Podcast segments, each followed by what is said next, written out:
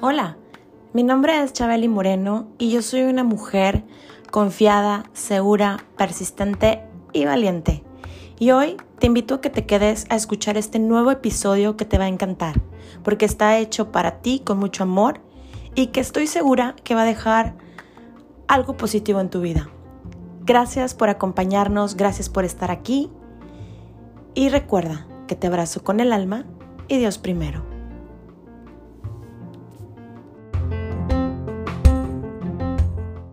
Moreno, el podcast. Hoy ya sabes, como cada miércoles, aquí tenemos el contenido de esta semana.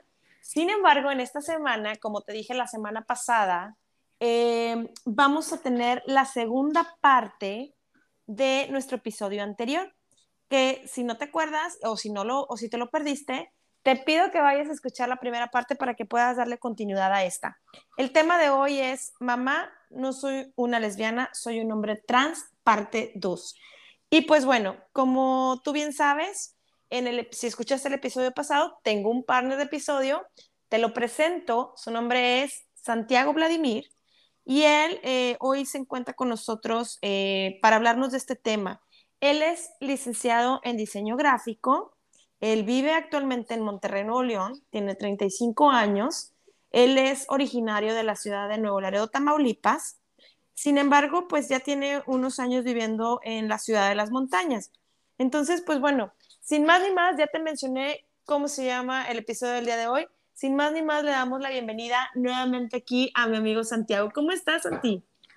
Pues muy contento, muy contento porque la primera parte estuvo muy chida. Así es que, pues, ya muy emocionado de estar aquí contigo y pues con ganas de seguir platicando acerca de, este tema, que no nada más porque lo viva yo, pero siento que eh, es muy interesante. Sí. Eh, así es que realmente espero que, que a tus eh, radioescuchas pues también les guste tanto como a nosotros estarlo aquí platicando. Claro que sí, y como decía en el episodio pasado, si hoy este tema resuena contigo o si estás aquí porque por morbo, si quieres, o si estás aquí porque quieres aprender, bienvenido. Y si hoy no resuena contigo, pues también bienvenido. Entonces, pues vamos a darle, mi querido Santi, eh, en el episodio pasado yo les decía que, pues sí, efectivamente es un tema muy, muy amplio, es un tema muy, muy extenso, pero hay varias cosas, ¿no? Que siguen sucediendo y que no sabemos hasta cuándo vayan a parar, que esperemos que con esta difusión, con esta apertura, invitando a la gente a, que sean respetuosos, porque con eso cerramos nuestro episodio pasado. El respeto, como dijo también este eh, personaje de la historia, ¿no? El respeto al derecho ajeno es la paz. Sigamos sobre esa línea, ¿no? Y sigamos aprendiendo y sigamos respetando a los seres humanos, porque al final de cuentas somos seres humanos todos los que estamos aquí escuchando, ¿no? Este episodio. Entonces, pues, ¿cómo ves, mi Santi, si nos arrancamos hablando acerca de la hormonación y sus cambios, ¿no? Porque nos quedamos con esto, estábamos platicando en el episodio pasado de cómo estos cambios se van dando físicamente. Hablamos y cerramos en el episodio pasado acerca de, de la situación cuando vas al baño de niñas o al baño de niños, qué pasa, pero cómo ha sufrido tu cuerpo este tema, ¿no? De la, de, de, de estar recibiendo estos shots de hormonas, eh, cómo es que tu periodo ah, menstrual se ve afectado o no. Tú cuéntanos, mi querido Santi, está aquí abierto el, micrófono para ti. Muchas gracias, Chabeli. Pues bueno, eh, la hormonación, la verdad es que creo que para la mayoría, no para todos, pero sí para la mayoría de los hombres trans es magia.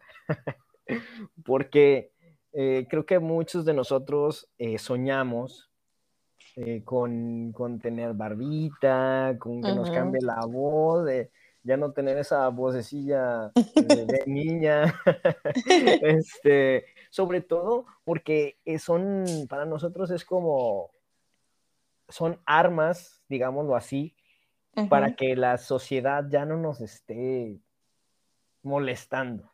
Claro. Sí, o sea, porque a veces es de que, ay, habla bien niñita, y, a veces uno, por más hombrecito que se vea y cuando no tienes cambios, siempre llega el típico mesero, ¿no? Y para usted, señorita, ¿qué va a querer? Mm. no, hombre, a nosotros nos cae como bomba el señorita, ¿no? Entonces, ya el tener otra voz, el, el tener otro aspecto, el, el, poder ser congruente ante la sociedad, a como yo me siento, eso es increíble. Yo, de hecho, alguna vez mi mamá me preguntó, ¿y no te arrepientes de haberlo hecho? Le digo, claro que no, mamá. Yo creo que ha, ha de haber sido la mejor decisión que he tomado en mi vida. El haber hecho esta transición, el poderme sentir bien, el que la gente me pueda ver como yo también me percibo, el poder ser congruente dentro de una sociedad, eh, el, pues el sentirte parte de, ¿no? Creo que es el, la aceptación es muy, muy importante. A veces eh, hay gente que pues no entiende estos, estos temas a veces tan complejos porque no lo viven, entonces es difícil de discernir en su cabeza, pero yo a veces le digo, es que no lo tienes que entender, no tienes que entender todo, solo tienes que fluir, tienes que respetar y ya, realmente no ocupas tampoco entenderlo.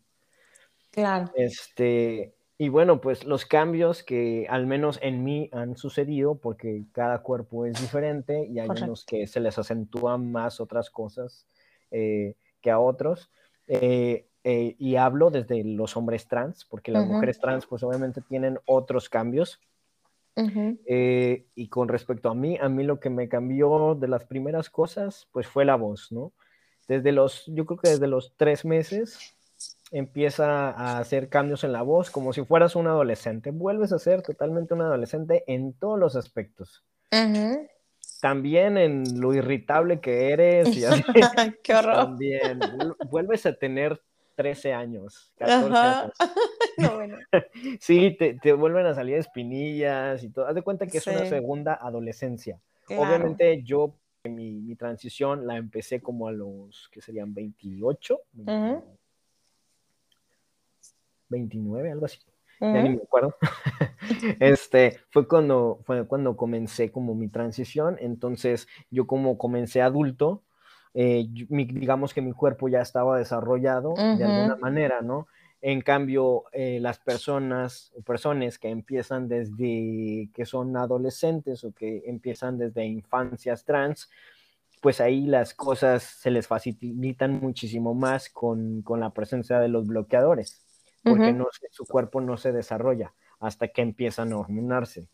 Claro. Entonces, eh, pero a como yo lo viví, así fue. Entonces, eh, a mí, pues, me salió pelo hasta donde no sabía que tenía que salir pelo.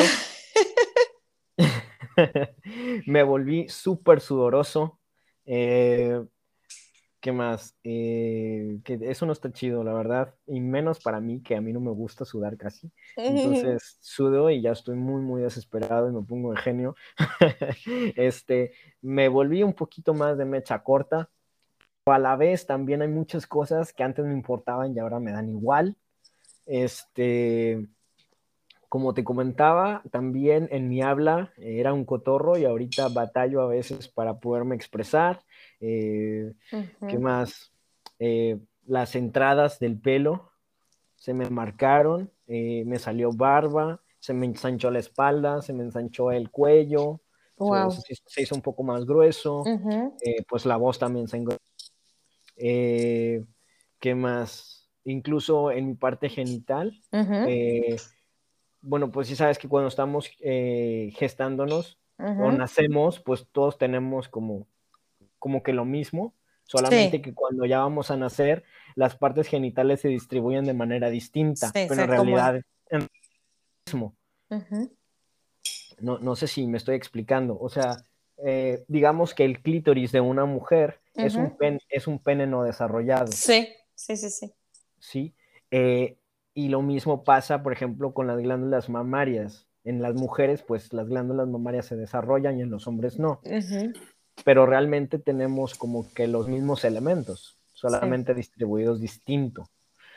Este, el, en el caso, por ejemplo, de, los, de los hombres, pues la, lo que son los, los testículos, pues son los ovarios que para mujeres se, les van hacia la parte interna y a ellos a la parte externa, que, es, que están cubiertos por, por la piel, que, que para las mujeres son los labios vaginales y para, para ellos pues se convierten en testículos. Entonces realmente solamente es el, el desarrollo de la parte genital de distinta manera, pero teniendo exactamente lo mismo. No sé si me estoy explicando. Sí, sí, sí, sí, completamente. Entonces también cuando te empiezas a hormonar como hombre trans, el clítoris empieza a desarrollarse un poco. Eh, aunque tú, bueno, aunque como, como hombre trans tenemos una vagina, eh, obviamente todo eso como ya está construido o ya está desarrollado, obviamente eso ya no se puede cambiar a menos de que te hagas alguna cirugía. Sin embargo, la cuestión de, de, de la vulva, eso sí tiene alguna pues distorsión o desarrollo, pero específicamente en la cuestión del clítoris. El clítoris se alarga. Obviamente no, no te va a salir un, acá un pene de... De 15 centímetros. sí, acá de, actor pornográfico, ¿no? Pero, pero sí, eh, a lo mejor ese, aunque sea muy pequeño, eh, puede incluso llegar a quitar la disforia de un hombre trans. Okay. En el caso de los genitales. No en todos, pero puede ayudar. Calmar un poco ese tema. Exactamente, sí puede llegar a Incluso hay quienes pueden utilizarlo eh, para llegar a tener penetración a su pareja en dado caso de que su pareja sea este, una chica. Digo, con, como que medio malabares, ¿no? Y es como que la tuviera chiquita, pero funciona. y, este, y, eso también hace que te caiga disforia. Eh, hay quienes ya eh, después de hormonarse, pues también requieren hacerse cirugía, este, o la faloplastía, o la vaginoplastía en el caso de las mujeres. Ok. Este, pero, pero eso sí, como, como te comentaba en, la semana pasada, eh, pues sí es como que ahí ya depende de llegar cada quien hasta donde sea su disforia y su necesidad. Claro, claro. Digo, y además, como platicábamos también en el episodio pasado, o sea, una cirugía o algo ya más eh, lleva, o sea, para poder convertir esta parte, no, para, eh, atacar esa disforia, pues naturalmente también cuesta, ¿no? Y a lo mejor es, para algunos sí es alcanzable, para algunos otros no. Sabemos que Monterrey también es una ciudad muy costosa este, en, en muchos sentidos y pues tal vez decir, y llegar también con las personas adecuadas, ¿no? Porque eso también lo platicábamos tú y yo fuera del aire. No todas las personas están este, del medio salud, en este caso los médicos, pues no todos están preparados para poder llevar a cabo una cirugía de este tipo exitosa, ¿no? Que al final de cuentas es. más como una estética, ¿no? Quiero pensarlo así. O, o si pues hay una conexión, o sea, ya hablando temas también este, de, hacer esta conversión, si hay conexiones que te permitan sentir. Sí, totalmente. Sí, claro que sí hay conexiones que te puedan llegar a, o sea, por eso es por eso es lo que te decía que es súper importante que los profesionales sean, estén sensibilizados en el tema y no solamente eso, sino que también tengan el conocimiento, porque eh, eh, y te voy a hablar, por ejemplo, desde mi, desde mi propia eh, experiencia. Experiencia, claro que yo te comentaba que me hice una mastectomía bilateral, que es la, la, bueno, ya me quitaron lo que, lo que era el pecho. Entonces, al hacer esta masculinización, a mí literal, haz de cuenta que me quitaron como un gajo de, me quitaron toda la grasa, me quitaron la mama, me quitaron todo ese gajo, pero también me quitaron lo que es el, el pezón y me lo, al bajar, al, restirarme la piel para volverlo a coser, me tuvieron que hacer un hoyo para reimplantar el pezón. Wow. Entonces, al, hacer eso, podía haber la posibilidad de que yo no volviera a sentir en, la Perdiera sensibilidad. Exactamente. Entonces, por eso es tan importante como volver a conectar todos esos cablecitos, por así decirlo, y, que, y que mi pezón volviera como a enraizar. Claro, ah, sí, sí, sí, sí. Entonces, eh, pues, gracias a Dios, sí sucedió, y este, sí enraizó, y tengo mm. la sensibilidad normal y natural como antes tenía. La verdad es que excelente. no tuvo como no tuve como problema con eso, pero hay cirugías que sí llegan a perder esa sensibilidad. Sí, sí, sí, sí, es como lanzar la moneda al aire también, ¿no? O sea, que sea completamente exitoso ese tipo de cirugías. Así es, y lo mismo pasa también con la cuestión genital, o sea, hay cirugías que pueden eh, que quitarte esa sensibilidad y otras que no, pero todo depende también de que el cirujano eh, pues tenga ese conocimiento de, de, a la hora de, por ejemplo, de una faloplastía, poder alargar ese, ese clítoris hacia la punta para, para que pueda seguir teniendo esa sensibilidad a la hora de tener una penetración. Claro, claro, correcto. Eh, pero bueno, pues las, esas cirugías ya son como un poco más complicadas. De hecho, tengo entendido que son dos cirugías. Una que es este, como la preparación, por así decirlo, y la segunda es donde te conectan todo. Pero siempre, Santiago, siempre tiene que ir de la mano con la hormonación y luego ya posteriormente una cirugía, quiero pensar. O primero la cirugía y después la hormonación no hay como un checklist de cómo ir haciendo las cosas, sin embargo hay algunas cosas que sí te ayudan a hacer otras. Por ejemplo, yo primero me practiqué la mastectomía y después comencé a hormonarme. Y mm. claro, que si yo primero me hubiera hormonado, pues a lo mejor la misma hormona me hubiera hecho que mis pechos no tuvieran tanta grasa, eh, que mi grasa estuviera eh, distribuida de diferente manera, a lo mejor a lo mejor si hubiera sido un poco más responsable y me hubiera cuidado en mi alimentación y hubiera hecho ejercicio, mi pecho se hubiera compactado más. Ok. ¿Sí me explicó? La hormona ayuda muchísimo. Sin embargo, yo no estaba hormonado cuando me practiqué la, cirugía. No es, no es una, o sea, no es un checklist que tengas que hacer, pero a veces te puede ayudar. Claro, claro, claro. Sí, definitivamente. Por eso es mi pregunta, porque tal vez te puedas eh, mejorar o brincarte pasos o ganarle tiempo, no lo sé, eh, si haces ciertas cosas antes que otras, ¿no? Por eso, por eso por ahí la pregunta. Ahora, bueno, ya una vez que nos has explicado un poco de la hormonación, que evidentemente digo, y esto es para, o sea, todo el mundo debe tener claro que todos los cuerpos somos diferentes y, cada quien lo vamos a aceptar de manera distinta. Pero eso me lleva también a, este mito de por ser trans, o sea, por ser trans, no te puedes casar, no puedes tener hijos. ¿Qué pasa con esa parte, no? O sea, eh, eh, eh, ¿Y, también... va ligado con ahorita el tema que vamos a tocar acerca del bullying, ¿no? ¿no? No solamente el bullying en la escuela, sino también el bullying en el trabajo, y vamos a hablar a tomar este tema de si entra el baño de niñas, entra el baño de hombres, o sea, ¿qué onda? Y también, también hay otro tema que, que dicen que a veces las mujeres no pueden entrar a los Juegos Olímpicos porque tienen cierta, mm. eh, ¿cómo se dice? Como si tuvieran, pues, ventaja por la fuerza, pero no. Si es una persona con que se ha estado hormonando durante años, pierde su fuerza totalmente, porque empieza a tener fuerza de mujer. O sea, obviamente la fuerza que vaya adquiriendo es por el ejercicio que haga, no por la que tenga anatómicamente. Anatómicamente. Así es. Pero eh, fíjate qué importante, porque digo, cuando no pasa tal vez ese proceso de hormonación, pues vas a seguir manteniendo tus fuerzas de hombre, ¿no? Así es, sí.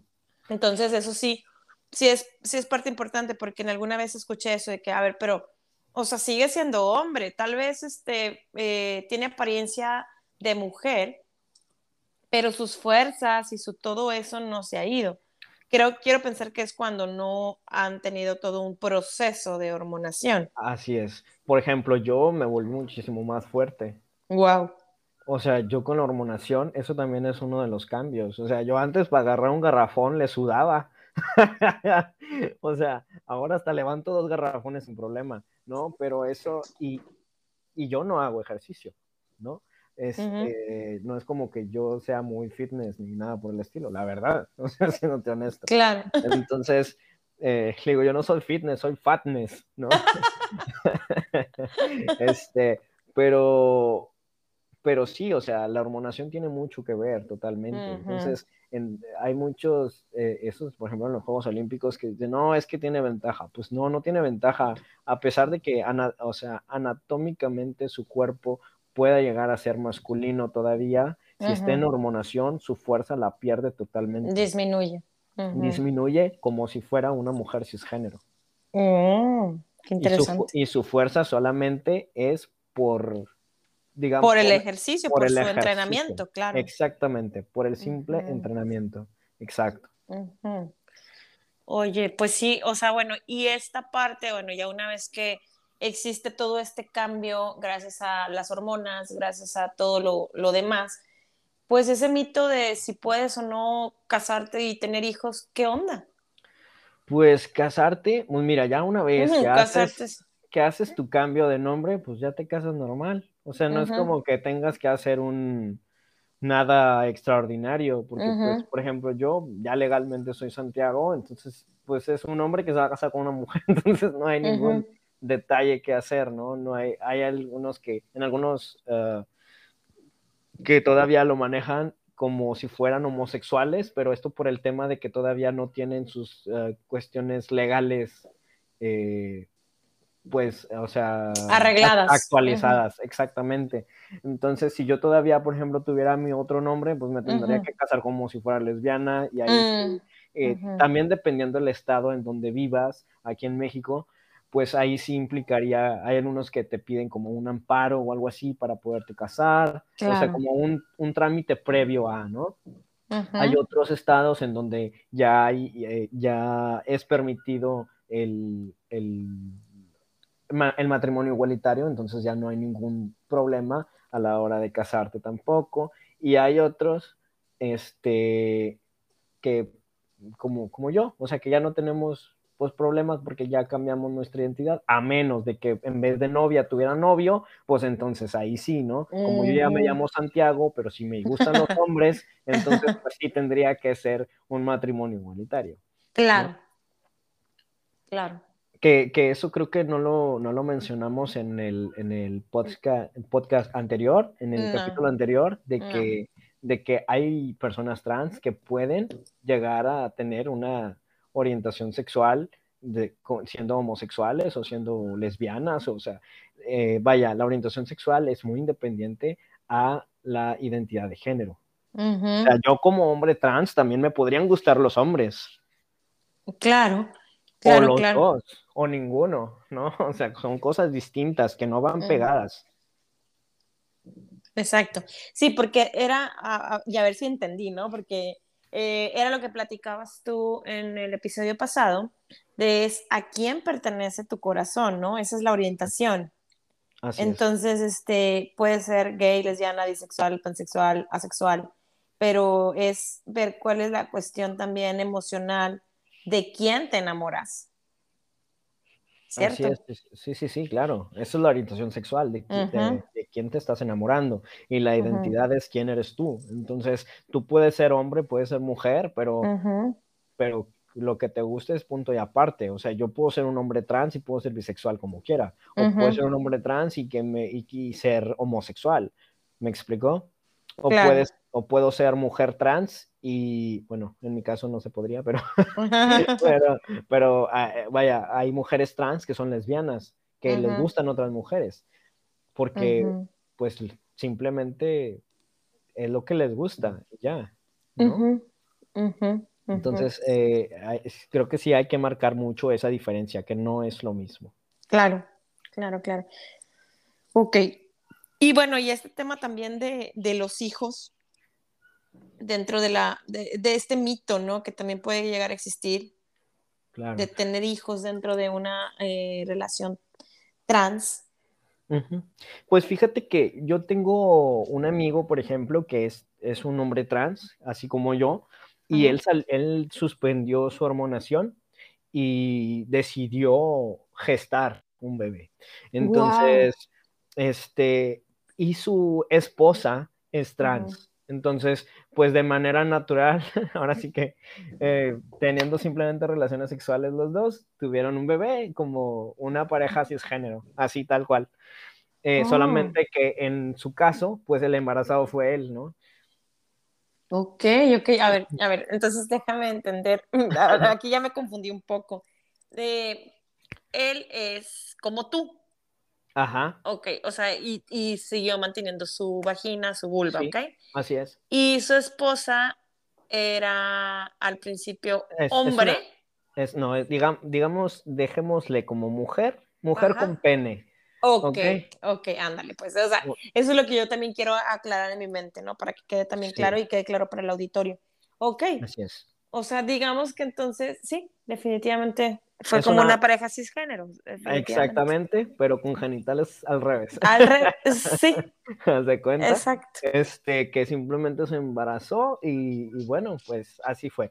También tengo el caso de otro, un muy buen amigo mío, que él, este, decidió congelar sus óvulos antes de hormonarse eh, y, y después se casó y usó esos óvulos para, eh, vaya, Implantarlos. para, para ser fecundados y después en- implantarlos en la, en, en la matriz de su esposa.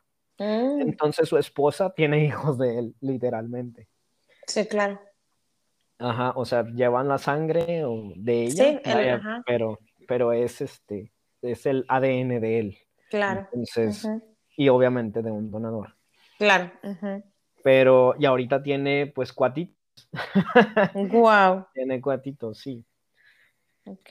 Este, ¿qué más? Pues digo, la adopción siempre también es una, es una posibilidad en donde hay muchísimos, muchísimos este, niños que no tienen un hogar. Por ahí Claro. este, meten muchos, muchos memes también en internet de que con los niños no te metas y que porque eres gay o porque eres trans o porque por eso, pero pues también son, son personitas eh, que fueron Que requieren una abandonadas, familia, sí. claro, que fueron abandonadas y sea como sea, esa familia simplemente lo único que quiere es amor. O sea, pero volvemos a lo mismo, al estigma social, en el que Social. piensan que por ser trans o por ser gay solo somos mañosos y queremos hacerles algo malo a los niños. Cuando lo único que queremos es tener ese sueño de poder ser padres y poder regalarles ese amor e incluso brindarles la oportunidad de poder tener una mejor calidad de vida que estar en, en una casa hogar. Claro, no, y que además también hay que ser conscientes que si esos niños llegaron a esas casas hogares fue porque sufrieron también de violaciones, de abuso, eh, no solo sexual, sino también físico, este, los golpearon, no sé, o sea, están ahí por muchas otras razones también, temas este, psicológicos más cañones que se los proporcionaron personas heterosexuales que, que realmente pues no estaban ni preparados para traerlos al mundo y aún así llegaron y les dieron un maltrato, ¿no? Entonces, definitivamente son niños que requieren eh, amor y que no debería de existir esa parte, ah, no, es que si eres trans o si eres gay o si eres lesbiana, no puedes adoptar, ¿no? O sea, creo que eso sí debe pero al final ser de cuentas, al final de cuentas soy una persona que tiene corazón y que Ajá, quiere formar una un ser familia humano. y que también desprendo amor, o sea, no, no nada más, no nada más cosas negativas. Es más, yo creo que tenemos más cosas positivas que negativas, la verdad, conociendo a, a mucha, mucha gente que, que, pues también es como yo y, y conozco personas geniales y personas con muchísima calidad humana que digo, no sé de dónde sacan que, que, que somos, ah, que somos malos o que Sí. somos prostitutos. que, digo, no, no digo que no lo haya, claro que lo hay y no Claro. tiene nada de malo tampoco eh, tener esa profesión. Eh, pero regularmente quienes caen en, en- en esa es porque son orillados por la misma falta de aceptación. ¿Por qué? Ujú, Porque una mujer trans sociedad. a fuerzas tiene que ser prostituta y a fuerzas tiene que ser peluquera. No hay más. sí. es parte del estigma social. Sí, No, sí. pu- ¿Y por qué? Porque saben que si eres trans no puedes tener oportunidades de trabajo. Pero sabes qué? Lastimosamente. lastimosamente es una realidad. Eh, pero también existen eh, personas trans que al menos yo conozco, que son ingenieros, que son biólogos, que son eh, maestros, eh, que, que tienen profesiones padres, que, que les va súper bien, o sea que tampoco podemos encasillar que la vida de un transexual a fuerzas tiene que ser triste, porque no es así. No, pues además tiene, o sea, eres un ser humano, tienes cerebro, piensas y puedes desarrollarte en la profesión que tú requieras y que a ti te guste, que a ti te apasione, ¿no? Como todos.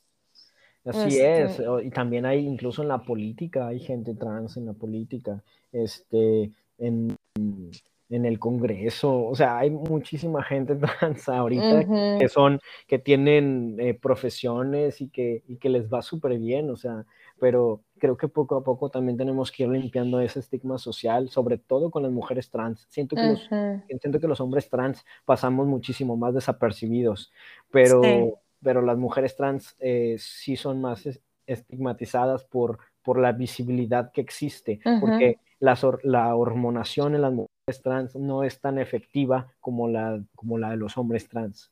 Mm. Una, una eh, que lo, lo, que son la testosterona, pues es muchísimo más fuerte. Y por ejemplo, en la cuestión de la voz, en la hormonación, en los hombres trans, eh, nuestras cuerdas vocales son eh, son delgadas, entonces a la hora de recibir testosterona se, se, se hacen graves, o sea, se, se engrosan. Es por eso que nos cambia la voz, pero ya cuando las cuerdas vocales, perdón, vocales son, este, eh, son gruesas, ya no se pueden reducir. Mm. O sea, ya no puedes ir hacia atrás, por así decirlo. No, eh, con hormonas no. A fuerzas tendría que hacer una cirugía de cuerdas. Mm.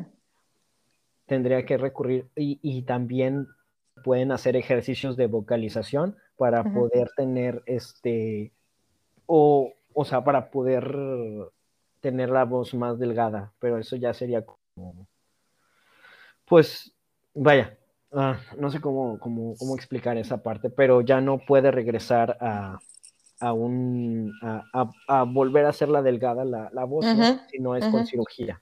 Claro.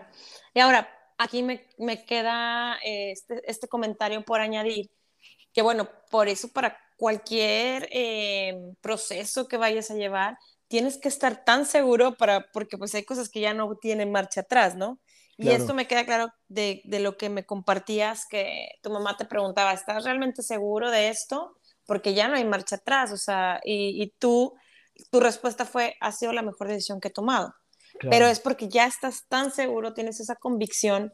Entonces, aquí es invitar a la gente, si ya estás en ese proceso, darte cuenta de que hay cosas que ya no hay marcha atrás, ¿no? Si es que en algún momento dices, bueno, este, que creo que luego me vuelvo a arreglar. No. O sea, hay cosas sí, o sea, a lo mejor hasta, a lo mejor si, si ya estás, no sé, algunos seis meses, ocho meses en hormonación y quieres suspender, sí, a lo mejor podría regresar. Lo único que no regresa sería la voz. cuando ya tienes años, ya difícilmente puedes regresar a donde estabas. Ok, ok, buenísimo. Y bueno, esto, esto me lleva a, a los últimos temas para, para cerrar nuestra parte 2. Acerca del bullying, mi querido Santi. O sea, el bullying en la escuela, el bullying en el trabajo. O sea, otra vez regresando al tema de cómo como sociedad solemos actuar ante situaciones y, con otros seres humanos que están buscando simplemente ser felices. Claro, mira, en la cuestión del bullying es, ¿cómo diré? Está muy fuerte, está muy fuerte en esta cuestión del bullying, sobre todo cuando ni siquiera nosotros a veces entendemos qué es lo que está pasando con nuestra sexualidad. Entonces, y, yo te lo cuento desde mi experiencia, desde cuando era un niño, que me decían, es que tú quieres ser un niño. Y yo decía, no, no, no, no. Y me agobiaba que me dijeran eso. Pero es porque allá afuera había una sociedad que me decía que eso estaba mal. Que yo no. ¿Sí me explicó? Entonces, eh, a mí me da hasta pena. Me daba mucha pena. Y, eso, y el hecho de que me lo estuvieran repitiendo para mí era agobiante. Entonces, eh, pero también había otros momentos en donde simplemente yo no tenía filtro y era yo. Por ejemplo, eh, no sé si recuerdas a los Power Rangers. Ah, claro, por supuesto. Bueno, yo era pues la Penguin. Bueno. bueno, pues yo no soñé ni con Senki, ni Kimberly ni Aisha, ¿no? Yo, yo quería ser Tommy, que era el blanco, que era el principal. Entonces, bueno, creo que primero era verde y luego se convirtió en blanco. Pero eh, en ese entonces ya se había convertido a blanco y yo quería en Halloween mi disfraz del blanco. Entonces, pues mi mamá como que no prestaba mucha atención de quién era el blanco y quién era la rosa, pero entonces me compró el disfraz como que, como que se le fue la onda. la pesqué en sus cinco minutos de no saber qué onda, entonces me compró, me compró el del blanco, ¿no? Y te saliste con la tuya. Y me salí con la mía y me fui hacia la escuela. Claro que yo iba feliz, feliz, feliz con mi, con mi atuendo de Tommy. claro. Pero cuando llego, pues todas las ¿qué ¿por qué estás vestido de hombre? Claro, y pues yo sé que no eran culpables los niños, sino la educación que habían recibido esos niños, ¿no? como, como dice Jimena Rey, ¿no? Somos víctimas de otras víctimas. De somos, sí, exacto. Entonces, este, obviamente ellos con su conocimiento que había sido implantado del conocimiento de sus padres, pues obviamente venían conmigo y de que, ¿por qué andas vestido de hombre? ¿No? Entonces yo me empecé como a paniquear y empecé a, llorar, a llorar y me fui por las escaleras de emergencia de la escuela y me senté ahí, ahí pues casi no pasaba mucha gente, entonces me fui ahí, me, me puse en los primeros escaloncitos y me senté a llorar. Y recuerdo una niña que llegó enseguida de, de mí, se sentó, este, y la verdad lamento mucho ni siquiera recordar quién era, pero eh, era una niña que estaba ahí en el colegio y se sentó junto a mí y me dice, ¿por qué lloras? Y les digo, pues es que no, o sea, todo el mundo me está diciendo cosas de mi disfraz. Ajá. Y entonces me dice, pero ¿por qué lloras? Eres un superhéroe. Los superhéroes no lloran. Entonces ahí como que me empecé a reír y me sequé las lágrimas y me fui, me fui a jugar, ¿no? Pero eh, digamos que así fue como yo recibí el bullying. En realidad yo no tuve un bullying feo de ser golpeado ni, ni de ser maltratado de esa manera. A lo mejor todo era como verbal o eran miradas raras o ese fue para mí el bullying, ¿no? O sea, no, no, nunca llegó a un extremo fuerte ni, difícil, ¿no? Eh, pero, pero hoy en día con redes sociales está muy cañón. Muy muy cañón, o sea, como que todo se potencializa, todo el mundo te puede exhibir, te puedes viralizar, o sea, se puede sí, claro. muy cañón, muy cañón. El bullying en la escuela está muy fuerte ahorita. Este, y bueno, y realmente hay muchos papás que les, les preocupa esta parte del bullying y, y, no es para menos, pero creo que tendría que ser general lo cuestión del bullying, no solamente por el hecho de ser trans. ¿Por qué? Porque el bullying existe porque si eres chaparro, que porque si eres gordo, que porque si eres pecoso, que porque si eres no sé qué, que si porque eres el nerdito del salón, eres el inteligente, el burro, el que no hace nada. O sea, siempre, siempre, por cualquier cosa vas a ser criticado. Siempre ha existido. Siempre. Entonces, eso es una de las cosas que, que yo les digo, no, no, pobrece, no pobretes a tu hijo, no lo hagas menos, no este, no, no quieras hacerlo sentir diferente solamente por el hecho de ser trans, eh, que, eso ya, hay pobrecito porque es trans. No, o sea, ¿por qué lo vas a pobretear? Al contrario, dale amor, dale, dale, eh, inyectale eh, amor propio. Claro. Que, realmente pueda defenderse con ese amor de, lo que venga, de cualquier tipo de bullying. Entonces, este, y, te voy a decir una cosa, Chabeli, realmente a nosotros como personas trans, a nosotros no nos importa lo que el mundo diga. A nosotros mientras tengamos el amor de mamá y papá, el, mundo ruede. Exacto, exacto. Creo que sí, o sea, definitivamente, lastimosamente, a veces no se cuenta con esa parte y ese apoyo de mamá y papá incluso hasta los mismos papás son quienes los golpean y, queriendo decirles es que estás enfermo, hay que, hay que componerte porque estás enfermo. Entonces, eh, existen varias, varios pensamientos, ¿no? Es, ok, esta, esto, eh, em, esto se hace o se nace, o, o, es que te hiciste mañoso, ¿no? Esta, Estas, este, Em, maneras de expresarse, ¿no? De, de, incluso de la misma familia. O, ay, mira, es que, es que antes era, era la niña con, con cabello largo y ahora se hizo el, el niño con barba, ¿no? O sea, y, y, que a veces eso es dentro de los mismos familiares. Tú me, me, compartías en el episodio pasado que, que pues es un duelo, ¿no? El que va pasando también la familia, no solo tú, no solo tú este paso del cambio de salida del closet, pero también los primos, los hermanos, en tu caso pues no había hermanos, pero sí había primos, a veces también, eh, como decíamos en el episodio pasado, ¿no? Una, una palabra de desprecio puede arruinarte la vida por completo, ¿no? Totalmente, claro. Entonces, este, esa parte también, nuevamente el hincapié de hay que respetar, cada quien tenemos nuestras batallas, llámese en este tema y llámese en cualquier tema, ¿no? O sea, hay que ser respetuosos con otro ser humano y, y, y, ser este como nos gustaría que nos trataran, ¿no? Yo siempre les inculco eso a mis hijos, trata a los demás como te gustaría que a ti te trataran. Y eso también este, creo que pudiera resolver muchos, muchos problemas, ¿no? De la sociedad. Sí, claro, totalmente, Chabeli. Creo que el respeto es una de las cosas principales con las que tienes que navegar en esta vida. Si no, si no tienes respeto, entonces a qué vienes. O sea, si nada más vas a estar eh, señalando a alguien que es diferente a ti, pues a qué vienes. O sea, habiendo, digo, el mundo está lleno de diferentes especies. Incluso entre los animales existe homosexualidad y transexualidad.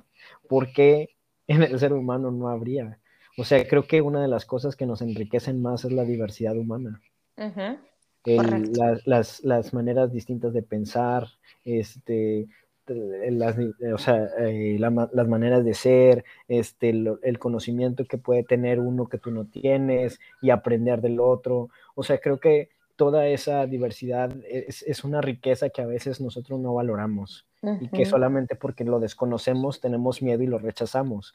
Y, y creo que eh, pues es una de las cosas que, que, también hacen la, la, transfobia y la homofobia, ¿no? Que eh, regularmente algo que no conoces, el, eh, por instinto el ser humano lo rechaza, le tiene miedo. Entonces creo que a veces sí es importante por lo menos tener la apertura a poder aprender y a poder escuchar y a poder tener esta sensibilidad de, de saber que tu mundo no es el mundo de todos. Tu realidad no es la realidad del mundo. Y que, y que, tienes que aprender más, que a lo mejor es tu realidad, pero no la de los demás. Este, y, y pues sí, o sea, tener como que esa visión muchísimo más amplia y no nada más quedarte encerrado en tu mundo. sí, claro. Y, y, y tratar con respeto esas diferencias. Completamente de acuerdo contigo, Santi. Ahora, digo, ya para ir cerrando esta segunda parte de nuestro episodio. Eh, Qué rápido se me fue el tiempo. Sí, sí, sí, sí, aquí corre el tiempo y más cuando estamos en la buena plática, ¿no? Eh, pero para ir cerrando este episodio de Mamá, no soy una lesbiana, soy un hombre trans, ¿qué te gustaría dejarles a, la gente que hoy sigue este podcast, que lo hacemos con mucho amor y con mucho cariño, que se quedaran ellos de mensaje principal. Y con eso me gustaría cerrar este episodio. Híjole, pues escucha hijos y ámalos incondicionalmente. Sean o no sean trans, sean o no sean homosexuales, sean o no sean como sean. O sea, simplemente aman los expectativas, porque la creación de las expectativas hacia los hijos es lo que duele. Con esas, con esas eh, ideas que tienes acerca de tus hijos y esas expectativas, eso es lo que, ese es tu duelo, eso es lo que te va a doler. Si no llegan a ser lo que tú quieres que sean, a veces desde lo más simple, simplemente si, si tú esperas que tu hijo sea abogado y quieres ser diseñador, como lo viviste tú, Chávez, ¿no? Entonces, eh, pues sabes que yo quiero ser comunicóloga, no quiero ser eh, contadora, ¿no? Entonces, desde esa expectativa ya le estás rompiendo la madre a tus padres, pero, pero es porque ellos creían firmemente en que tú ibas a hacer lo que ellos querían. Se idealizaron. Tienen que, entender, que tu vida es tu vida. Ellos solamente te hicieron, ahora sí que el favor de tenerte y, y, y de de darte esa vida, ¿no? Pero quien realmente tiene las decisiones y de quien va a vivir y va a comer acerca de la comunicación y no de la contabilidad, eres tú. Sí. Eh, entonces, eh, es súper importante poder ser uno mismo y hacer lo que amamos. Si no, ¿a qué viniste? Y, y, pues creo que el escuchar y amar a los hijos incondicionalmente es, el, es lo mejor que yo les pueda decir a, a tu audiencia. Este, porque de ahí parte absolutamente todo, de no tener esas expectativas. Claro, claro. Ay, Santi, pues muchas gracias nuevamente por haber estado aquí em, compartiéndote y compartiendo con el auditorio, con, con la gente que escucha el podcast y conmigo. Yo te agradezco por tener esa gran apertura, eh, por tener ese, e, esas ganas de que la gente escuche eh, y se se empape de información que a veces no es la que no tenemos. Yo te, te lo dije desde que comenzamos a, conversar, gracias a nuestra queridísima Jimena Rey. Eh, yo te dije, yo me declaro ignorante. En ese tema, o sea, me declaro ignorante porque hay muchas cosas que yo desconozco, pero aún así eh, soy mamá y estoy en, en esta parte de, de, la, de este amor del que tú hablas, amar incondicionalmente a mis hijos, apoyarles en, los, en lo que hoy ellos quieran ser, o sea, no decirles como en su momento a mí me lo dijeron mis padres, que amo y amaré hasta mi último latido de mi corazón y después de la vida, que ya trascendieron mis padres, pero para ellos era, eh, no porque te vas a morir de hambre, eso no, porque no, o sea, entonces para mí y para mi esposo nos ha quedado muy claro de, es apoyarlos, es decirles, oye, si eso es lo que hace que tu corazón siente esa pasión, que vibre, que lata al mil, y que sienta esa, eh, esa alegría y esa felicidad, pues dale por ahí entonces y yo aquí voy a estar para apoyarte. Y eso es algo que siempre les hemos dicho a nuestros hijos, o sea, si hoy tú quieres ser barrendero, pues ándale, éntrale, sea el mejor barrendero del mundo. Si hoy, que, o sea, mi hija de repente, es que yo quiero ser policía, ok, cuando que si todavía sigues pensando en eso, dale por ahí. Ahora ya cambió, ahora dice que quiere ser cantante, quiere ser artista, quiere ser como Ariana Grande. Entonces, ok, eh, no pasa nada y yo ahí voy a estar, no te voy a decir, ay, no, es que eso no porque te vas a morir de hambre, ¿no? Es dale, si eso es lo que tu corazón te dicta, hazlo. Lo que te da paz, de ahí eres. Entonces... Pero, sé más grande que Arania Grande. ah, claro, por supuesto. pero supera, ¿no? Supera. Claro. Claro, pero te digo, definitivamente concuerdo contigo y, y yo de aprendizaje en estos dos episodios, yo me quedo con el respeto y el amor son la respuesta. Totalmente. Por eso existió Transamor, porque todo nace desde el amor. Ay, qué lindo. Pues, pues muchas gracias, de verdad, Santi. Nuevamente, gracias por haber estado aquí. De verdad, de corazón te lo digo. No, hombre, muchísimas gracias a ti y también gracias a Jimena Rey que, que nos hizo coincidir. Un besote si, si estás escuchando esto. Seguro que lo va a escuchar, estoy segura que sí.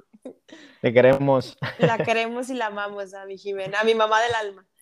Pero bueno, pues gracias, gracias nuevamente. Ya cerramos, me quedo con ese gran aprendizaje, mi querido Santi. Y gracias a ti que te quedaste hasta el final de esta segunda parte de este episodio. Mamá, no soy una lesbiana, soy un hombre trans. Gracias por haber estado aquí.